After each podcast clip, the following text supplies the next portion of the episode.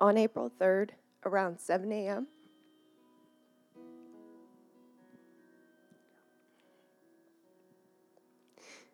We received an unimaginable call that my parents had been in a car accident, and it was bad.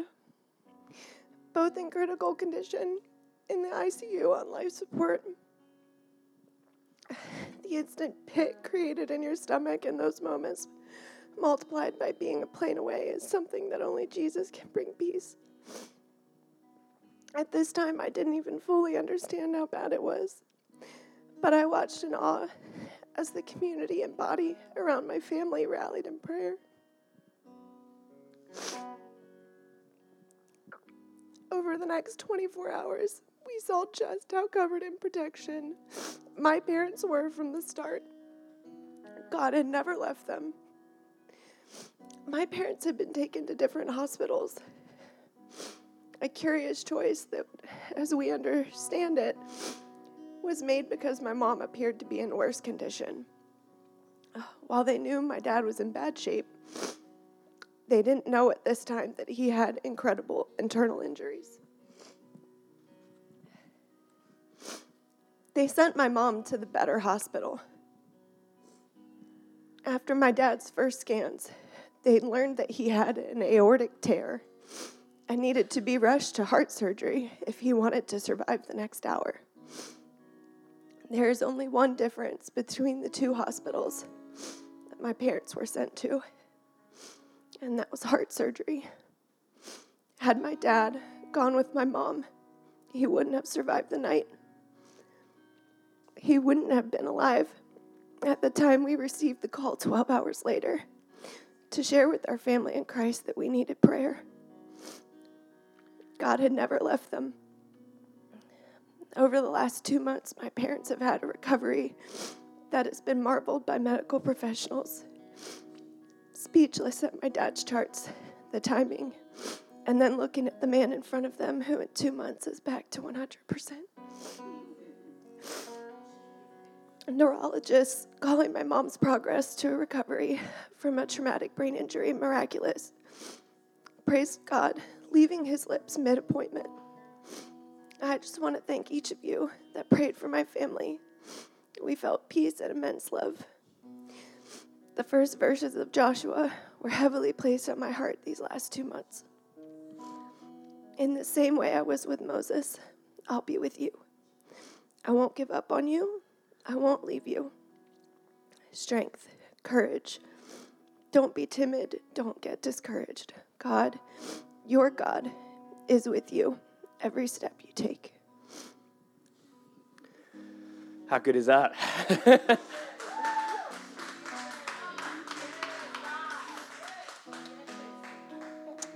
we had, um, yeah, firstly, thank you for praying. We had some other cool things happen as well. Um, you know, through this time, um, miracle on miracle, the, the person who actually hit her parents they were T-boned. Um, complete mutual blind spot, nobody's fault. Um, but they were a Christian, and turns out that they were praying for the family when they were getting put into the, the ambulance straight away. Like that's crazy.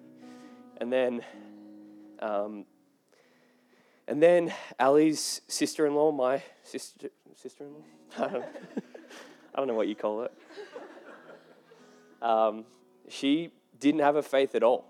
It was their wedding week. They were supposed to all be flying to Mexico. And the night before, we were with Zane and Tiffany, and we were sharing about how Ali's family didn't really have a relationship with God, weren't, weren't Christians, and that was on our heart. And Ali was supposed to be flying to Mexico that week for the wedding. Well, needless to say, that got cancelled, and it was just incredible to see her, the week of her wedding, go through that suffering. And I just honestly had no idea what to say, so I just shared the gospel with her. She hadn't heard it before. Um, she was complete atheist, pretty much. Um, and a week later, she gave her life to the Lord. How crazy is that? So, yeah, we are so grateful for you guys. This is just a huge testimony of God's goodness and, uh, and the body coming together. So, thank you.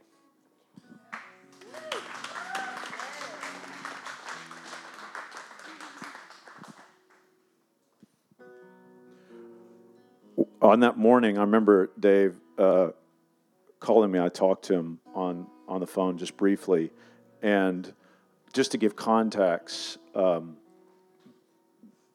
they could correct me if this is wrong, but I think that the percentage likelihood that his that that her father was going to die was really really high. Maybe I don't know. I don't want a percentage on it. Maybe 90, 95 percent, and um, their family got to experience the the working hand of God.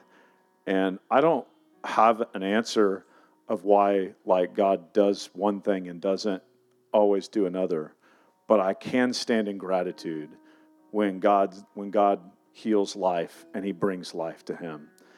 And I'm just thankful that God brings life. And on this Pentecost Sunday, I just felt like what a great time just to celebrate the work of the Spirit. And um, I'm just going to pray. And God, I just uh, I thank you, Lord, um, for the healing and the working that you do, God, um, even for Dave and Allie's family. And I just pray for the rest of Allie's family that there would just be a complete turning to you, Jesus, that there would be a total encounter and continued encounter with you that people would um, know the name of Jesus because of this story. And that I, I, I even just pray that you, that you would give them a, the ability and the opportunity to share this story of your goodness over and over and over, that people, that many would be able to come and to know you through their lives and testimony, God. And Lord, we just come to you on this day uh, where we remember the working of the Spirit.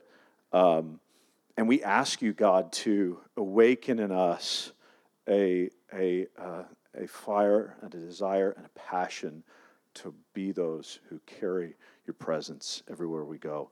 In Jesus' name. Everybody said, Amen.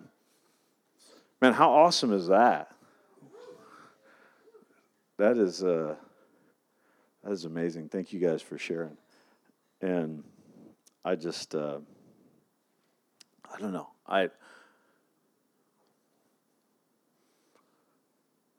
I think that like sometimes as a pastor you get focused on doing things, preparing for messages, preparing for um, house church or discipleship things you're doing, and I'm and I'm and we're faithful to do all those things.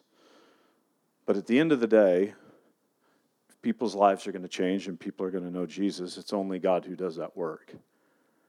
And all of my strength and effort is like dust compared to that.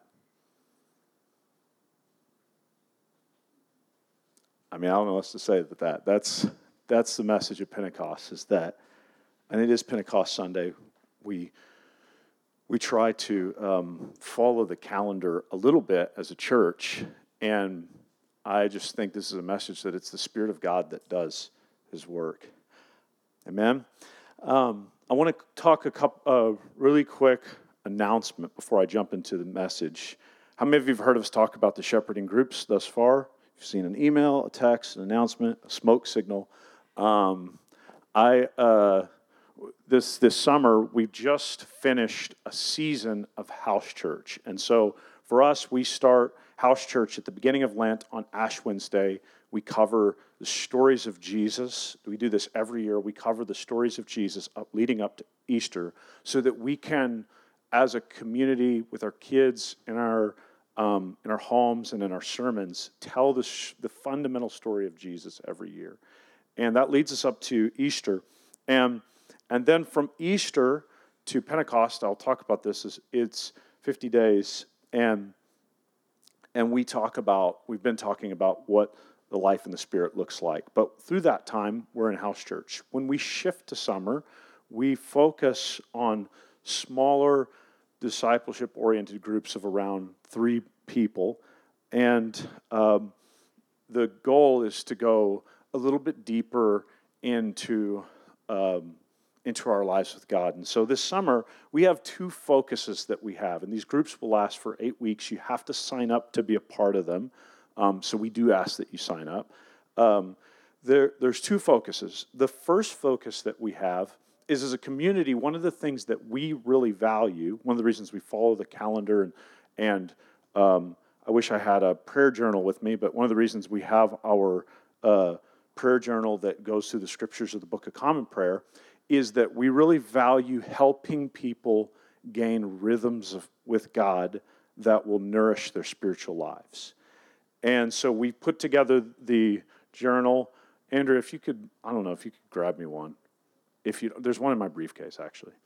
Yeah, and and we do that to, like I said, to help us gain rhythm. So on this, this, okay, here you go. Thank you, thank you, Eden. If you haven't grabbed one of these, you can grab one. We put put them out once a quarter, and in them are daily scriptures that we read together as a community.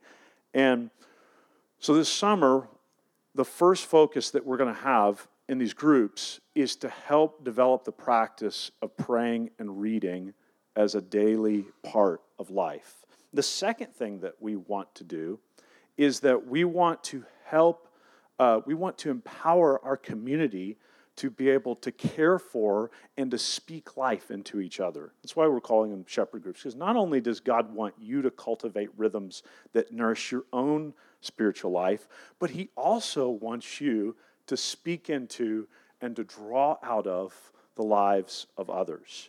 And so this is going to look really, it's going to look really simple this summer. The way it will work is that um, we're going to ask people that are part of these groups to read through the scriptures that our church is reading through daily and to send a one minute video to the group five days a week of what God is speaking to you in His Word as you're reading. And then, in addition to that, we're going to gather those groups together once a week so that they can ask questions of each other um, in a repetitive way to call each other more fully into who God has called us to be.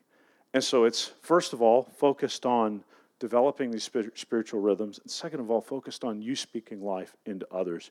Because we aren't just supposed to take responsibility for our own spiritual nourishment, we're supposed to take the responsibility to speak into the lives of others.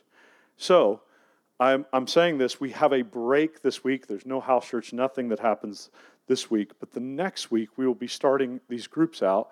And so it, we need you, in order to be able to put these groups together, this is sort of like the last Sunday that we need people to be able to sign up. So go and sign up.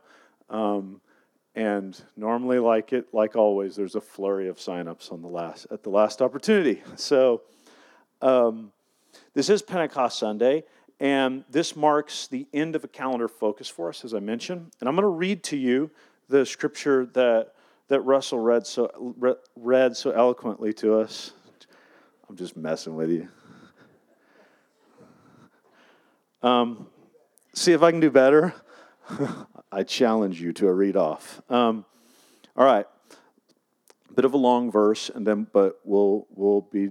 I won't reread it after the first time. So, when the day of Pentecost came, they were all together in one place, and suddenly a sound like the blowing of a violent wind came from the heaven and filled the whole house where they were sitting. They saw what seemed to be tongues of fire that separated and came to rest on each of them. All of them were filled with the Holy Spirit and began to speak in other tongues as the Spirit enabled them. Now they were staying in Jerusalem, God fearing Jews from every nation under heaven. When eh, they heard this sound, a crowd came together in bewilderment, because each one heard in his own language being spoken. Pause. Turns out that in the ancient Near Eastern world, they don't have Duolingo for everybody to be able to learn each other's language. So this actually would have been extremely shocking if you showed up to Jerusalem and heard your own language. Um, utterly amazed, they asked, Aren't all these speaking Galileans? Then how is it that each of us hears them in our own native language? Parthians, Medes, Elamites, residents of Mesopotamia, Judea, Cappadocia, Pontus, Asia, Phrygia, Pamphylia, Egypt, and parts of Libya near Cyrene, visitors from Rome.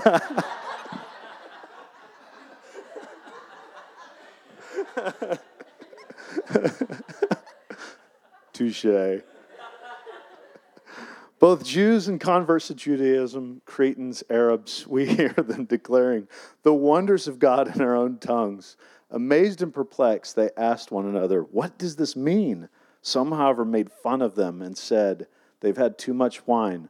Then Peter stood up with the eleven, raised his voice, and addressed the crowd Fellow Jews, all of you who live in Jerusalem, let me explain this to you. Listen carefully what I, to what I say. These men are not drunk, as you suppose. It's only nine in the morning. No, this is what was spoken by the prophet Joel that in the last days, God says, I will pour out my spirit on all people. Your sons and your daughters will prophesy. Your young men will see visions. Your old men will dream dreams. Even on my servants and both men and women, I will pour out my spirit in those days, and they will prophesy. I will show wonders in the heaven above, signs on the earth below, blood and fire and billows of smoke. The sun will be turned to darkness and the moon to blood before the coming of the great and glorious day of the Lord. And everyone who calls on the name of the Lord will be saved. Amen. Glad I don't have to read it again to you publicly now.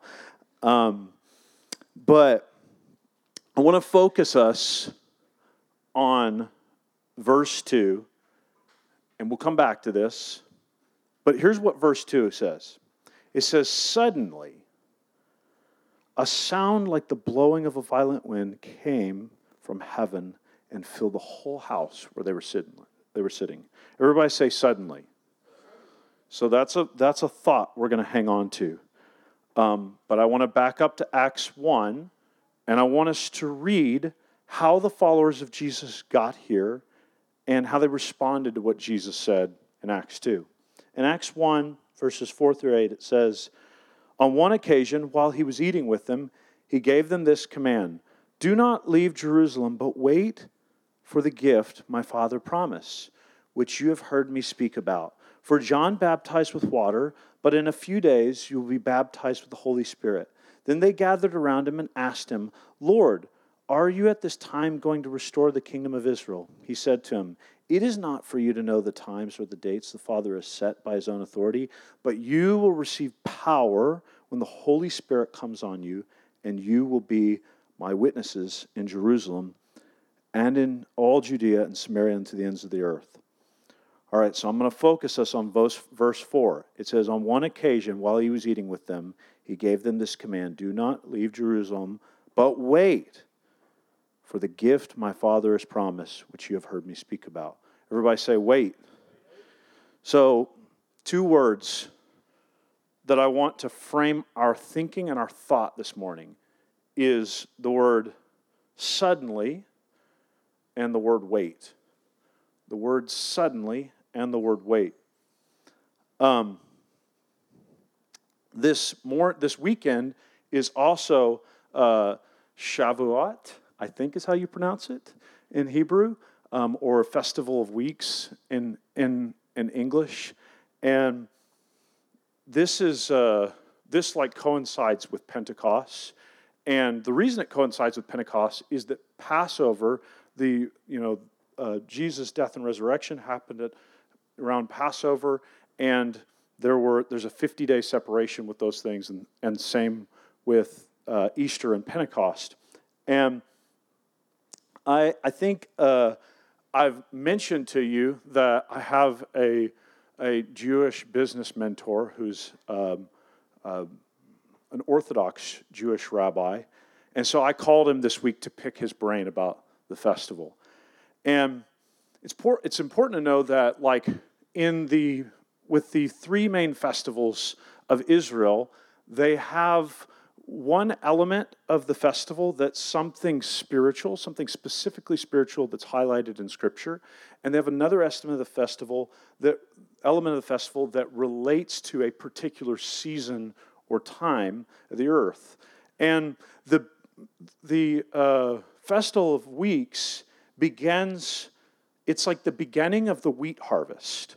And so the way that the harvest would work for Israel is during the time of Passover, they would generally start seeing the very first fruits of barley. And barley was kind of, it was the food that eventually in the ancient world they would feed to animals it's the food that they would make things like porridge with. It was, it was sort of a poorer grain, um, either for those with, with less money or for sim- simpler meals. And, but when they came to the Festival of Weeks, it was the beginning time of harvest for wheat.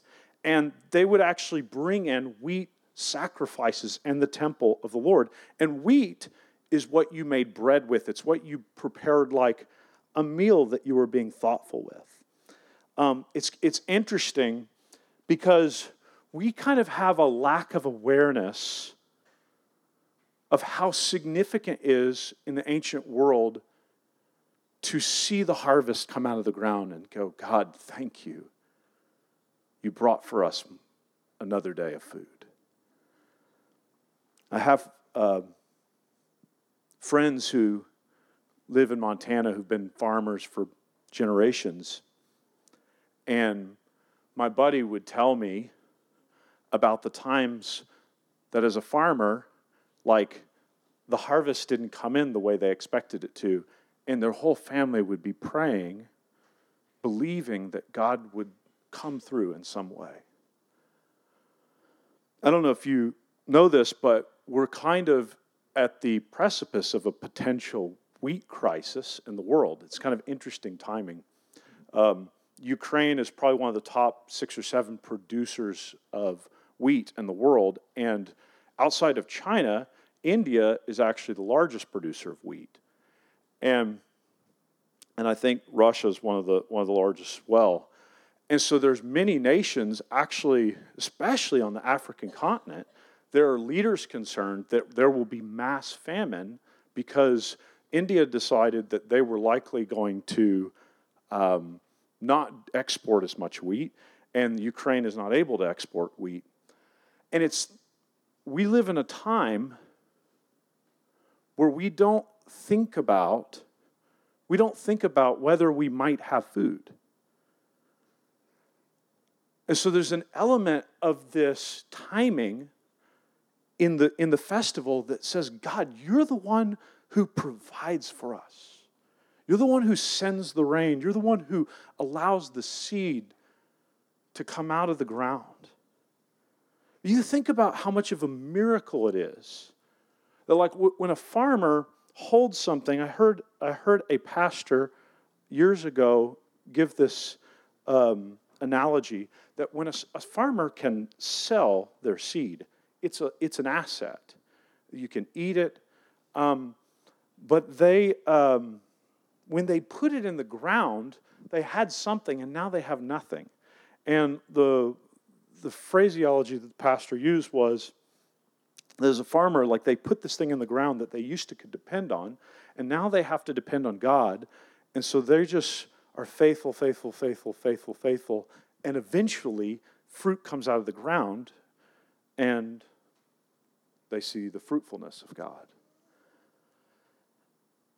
but we cannot see like we we we have this we live in a time of certainty where we don't recognize the level of trust that this is that it requires and there's a story i started looking up wheat in the scripture to find out like other times where the bible talks about wheat there's a story at the beginning of 1 samuel where god raises up this boy samuel to speak his words. In fact, the Bible says that none of his words fell to the ground. And he's being raised up in the house of Eli, who is the, who's the current prophet.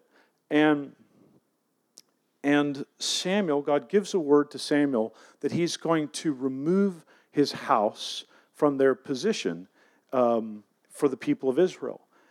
And in 1 Samuel chapter 4, the Israelites are going to have to go to war against the Philistines.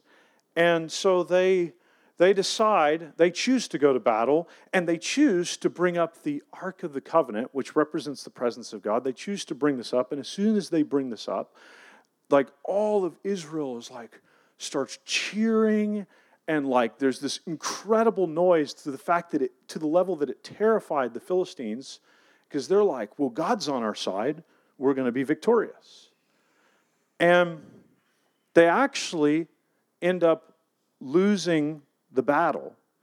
and they lose the ark because they, they felt like that if they just claimed that God was on their side um, and did whatever they wanted to do, that they were going to be able to win the victory. And they lost the Ark of the Covenant. It's like this huge, humbling moment for the nation of Israel. And what happened was, while the ark was there, the Philistines ex- started experiencing all of this negative stuff. And so they come to the realization that it's because they stole this, this thing. And in chapter 6, they decide that they actually need to give glory to the God of Israel.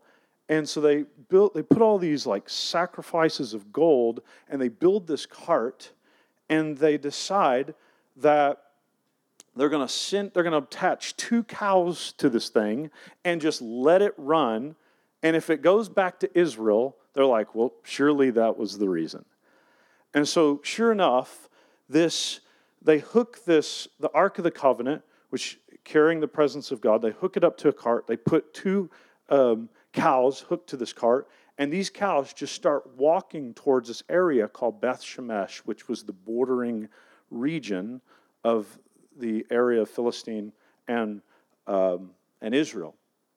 And I want to read to you this, this, uh, this verse and just let it stand out to you. This is in verse 13. It says, Now the people of Beth Shemesh were harvesting their wheat. Okay, so this is about the same time. In the valley. When they looked up, they saw the ark and rejoiced at the sight. The cart came into the field of Joshua of Beth Shemesh, and there it stopped beside a large rock. The people chopped up wood of the cart and sacrificed cows as burnt offering to the Lord. The Levites took down the ark of the Lord together with the chests containing the gold objects and placed them on a large rock. On that day, the people of Beth Shemesh offered burnt offerings and made sacrifices to the Lord. So picture this in your mind. Around the time of the Festival of Weeks, while they're harvesting the wheat and remembering the faithfulness of God, the presence of God in the ark, led by no man, enters back into the land of Israel. And people began to rejoice. And I think the picture here is that God gives his presence freely.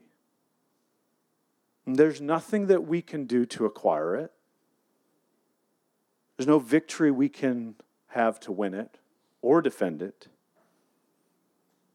We must only wait for God to bring victory, and eventually we'll see Him act. The second thing about this festival that's important is the giving of the Torah. So it's the moment of the year that Israel remembers the Torah. They remember that God gave them the Torah. And so I had this conversation with my mentor, whose name is Shmuel. So I can't get any more Jewish name than that. Shmuel Ganevish. And, uh, and I, I was talking to Shmuel, and I said, what, What's going on in your mind as a Jew when you're coming to this festival? And he said, You know, I can tell you the one thing that's on my mind is I'm remembering God's promise to give God's covenant to give his word to his people. And he said, I'm asking God, I'm praying and asking God to deepen my love for his word, for, for Torah. Um, and so when you think about what's happening at Pentecost, all those all those countries that Russell so eloquently read for us. Just messing with you. Um, all of those people were there because they were all coming um, from all over the world for this time so that they could so that they could devote their lives and and to remember like God speaks by his word and I want to cherish it and I want to have a deeper knowledge of it and I have an, I want to have appreciation of it. So they, they go there waiting for this moment. So I want you to think about how perfect God's timing is. When Jesus died and resurrected, there were all these Jews that would have been in Jerusalem for Passover. And when the Spirit is poured out, there would have been all these Jews from all the ends of the earth, like there, praying and asking God, help us to know your words better. Help us to know your voice better. Help us to be more deep in, your, in our covenant with you. So, so that's the picture. When we see spirit fire coming down, when we hear Peter preaching, it's a whole bunch of, of Hebrews from all over the world asking God to reveal himself to them. Isn't that amazing?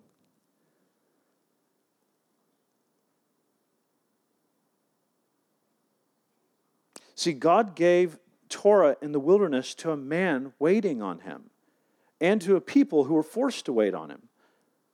But the generation that didn't that wasn't ready to wait on him, they didn't get to go into the promised land.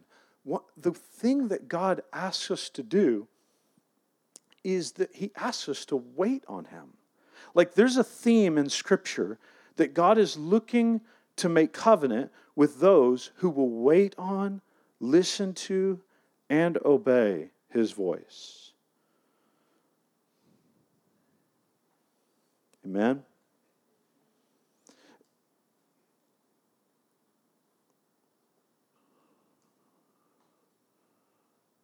So when Jesus calls the disciples in Acts 1, he calls them to go back and wait on the baptism of the Spirit. And he tells them that they will be baptized with the Spirit and they will receive power to be a witness. Now, I want to pause and think about this for a moment. How many of you, I, I hate even bringing this up, but how many of you have been watching this Johnny Depp Amber Heard trial? I feel like our nation is transfixed by this, this nonsense. But um, when people go to trial to be a witness, they go testifying to what? What they have seen, right? And so it's one of the things that makes Jesus telling giving this command very strange. Like these are people who left everything they had to follow Jesus. They spent 3 years with him, he equipped them, he trained them, he discipled them, he taught them, they were, they were with him, highs and lows. He, uh, they watched him die and resurrect. And so it seems like they're fairly equipped to be a witness to what he did, right? And yet he says, You need to receive power to be my witnesses. Because there's a difference. There's a difference but for being equipped by God to do something and being anointed by God to do something. Like you, you may have all the training, you may have all the learning, you may feel like you like, oh, I'm ready to do whatever it is. Maybe like Israel standing on the battle with the ark behind them, thinking, God's for us, we can win this battle. But there's a difference in being equipped and the Spirit coming on you and anointing you for something. And like we're dependent. Like David was prepared as a king, was prepared by caring for sheep. And then Samuel came to his house to anoint him as king. And it took, even though Samuel poured the oil on him, all this happened. It took 15 years for him to step onto the throne. Like Moses, actually, on the opposite end, he felt like he wasn't equipped enough, but it didn't matter because God had anointed him to do what he was called to do. I, I titled a message this morning, and I, I meant to mention this to you earlier. I rarely care or mention titles, but I titled the message Stubborn Spirit People. Because what I think that God is looking for is people who are so stubborn about letting God be the one who leads them forward into his fulfillment. He is looking for people who don't aren't too enamored with their own gifting, with their own equipping, with whether they're ready, whether it's time, you know. He's looking for people who are stubbornly willing to wait on God to make whatever it is happen. Like, I want to be stubborn. I want to be, I don't care how ready I feel like I am to do something, like I am to go forward. I want my cue, I want my cue to be that God is going to be leading me forward. Like, especially in our sort of circles, we can contrive a lot of like emotional energy about God being on our side and run out into battles that we lose. Uh, God is looking for people who are willing to like wait on his voice and obey.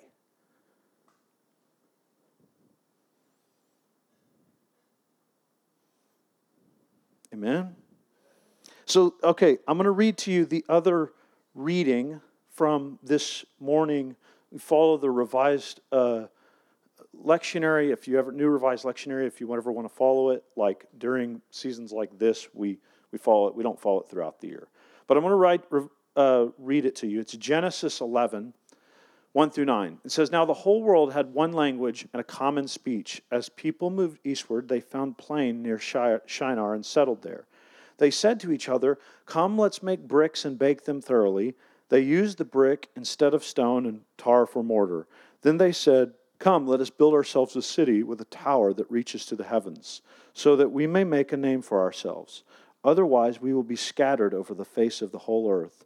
But the Lord came down to the city and the tower the people were building. The Lord said, As one people speaking the same language, they have begun to do this. Then nothing they will plan to do will be impossible for them. Come, let us go down and confuse their language so they will not understand each other. So the Lord scattered them over all the earth, and they stopped building the city. That is why it is called Babel, because there was there the Lord confused the language of the whole world. From there the Lord scattered over the face, scattered them over the face of the earth. Y- years ago, I heard um, Bill Johnson make a contrast between Babel and Pentecost. At, at Babel, God divided the speech and tongues of men. And at Pentecost, God gave them divided tongues. At Babel, um, you have all these nations gathered trying to build something to the heavens. And at Pentecost, like God is coming down to meet man on earth. And in Babel, it's about man's strength, and at Pentecost, it's about the gift of God. But I want to I want to make note of something. It says, verse 4 it says, They said, Come, let us build ourselves a city with a tower that reaches to heavens, so that we make a name for ourselves. Otherwise, we will be scattered over the face of the whole earth. If, if you want to make a name for yourself, you build fastidiously. But if you want to make a name for God, you wait patiently. Like, God hasn't asked us to be builders, He's asked us to be those who listen to Him, hear His voice, obey Him, wait on Him. I want to make another brief point about Babel. The, their ability, think about this, their ability was so powerful together that Scripture account says has God saying nothing will be impossible for them. That's what Scripture says about God's thoughts about man together doing something. So I want us to think about this. The effectiveness of our plans does not validate the approach of our hearts. The effectiveness of your plans will not validate the approach of your hearts. Just because you can point to success, flourishing, all the things, doesn't validate that we've actually approached it as those humble waiting on God.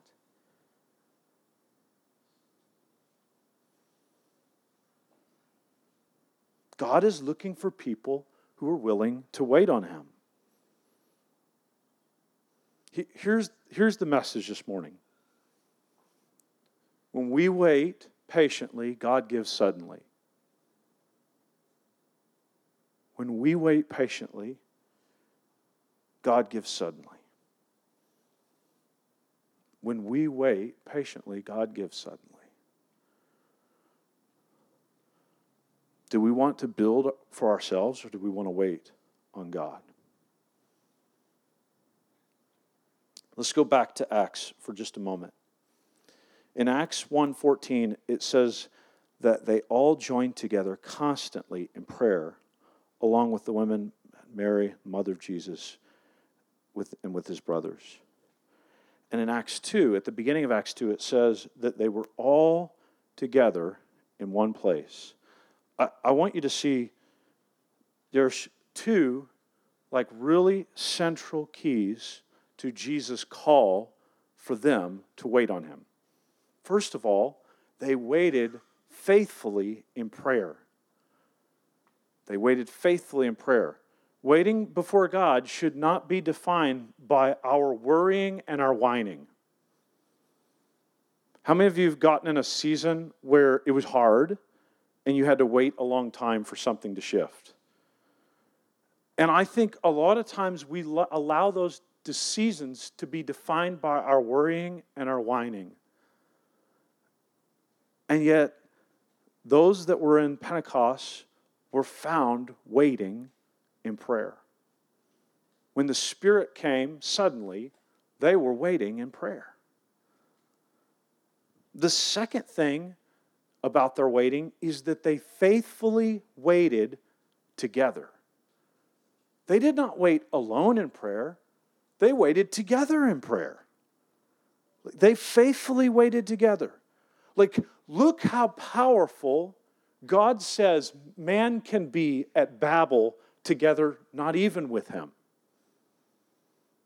Not, not even with him, man, God is like, well, they can do almost they can do almost anything.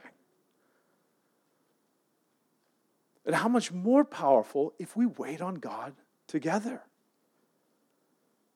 Like uh, what Acts 2 is telling us is that we are, we are called to wait on God for his outpouring of his spirit. The way we do that is we come in prayer and we come in prayer together. Like if you're one of these people that thinks that alone in the secret place in your own personal relationship with God, you're completely sustained, you are not reading the same Bible I'm reading.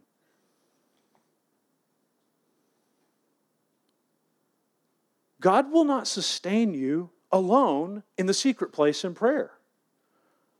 That not, will not alone sustain you. Like you have to have a relationship with God.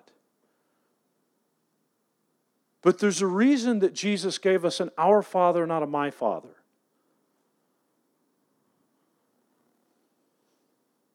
There's a reason that at Pentecost they were all together in one place waiting on God.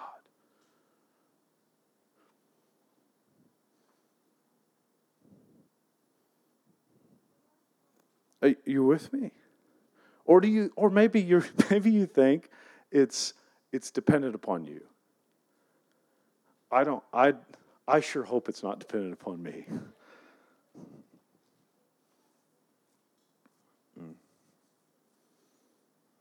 God is looking for people who are stubborn, like stubborn, stubborn, stubborn people, that nothing in this earth will move you.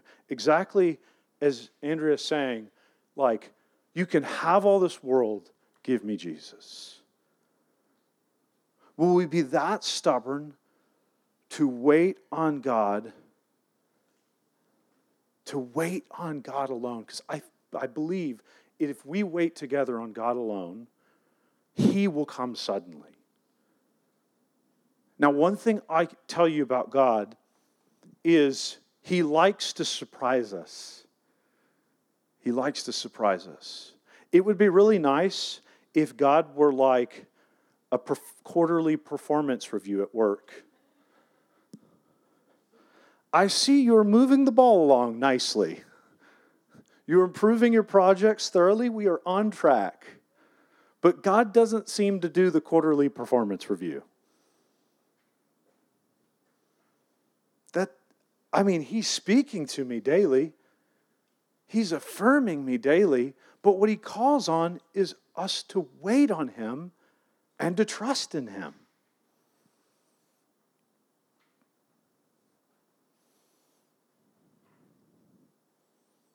Hmm. God, God is always doing something. It's just about us discerning what He's up to.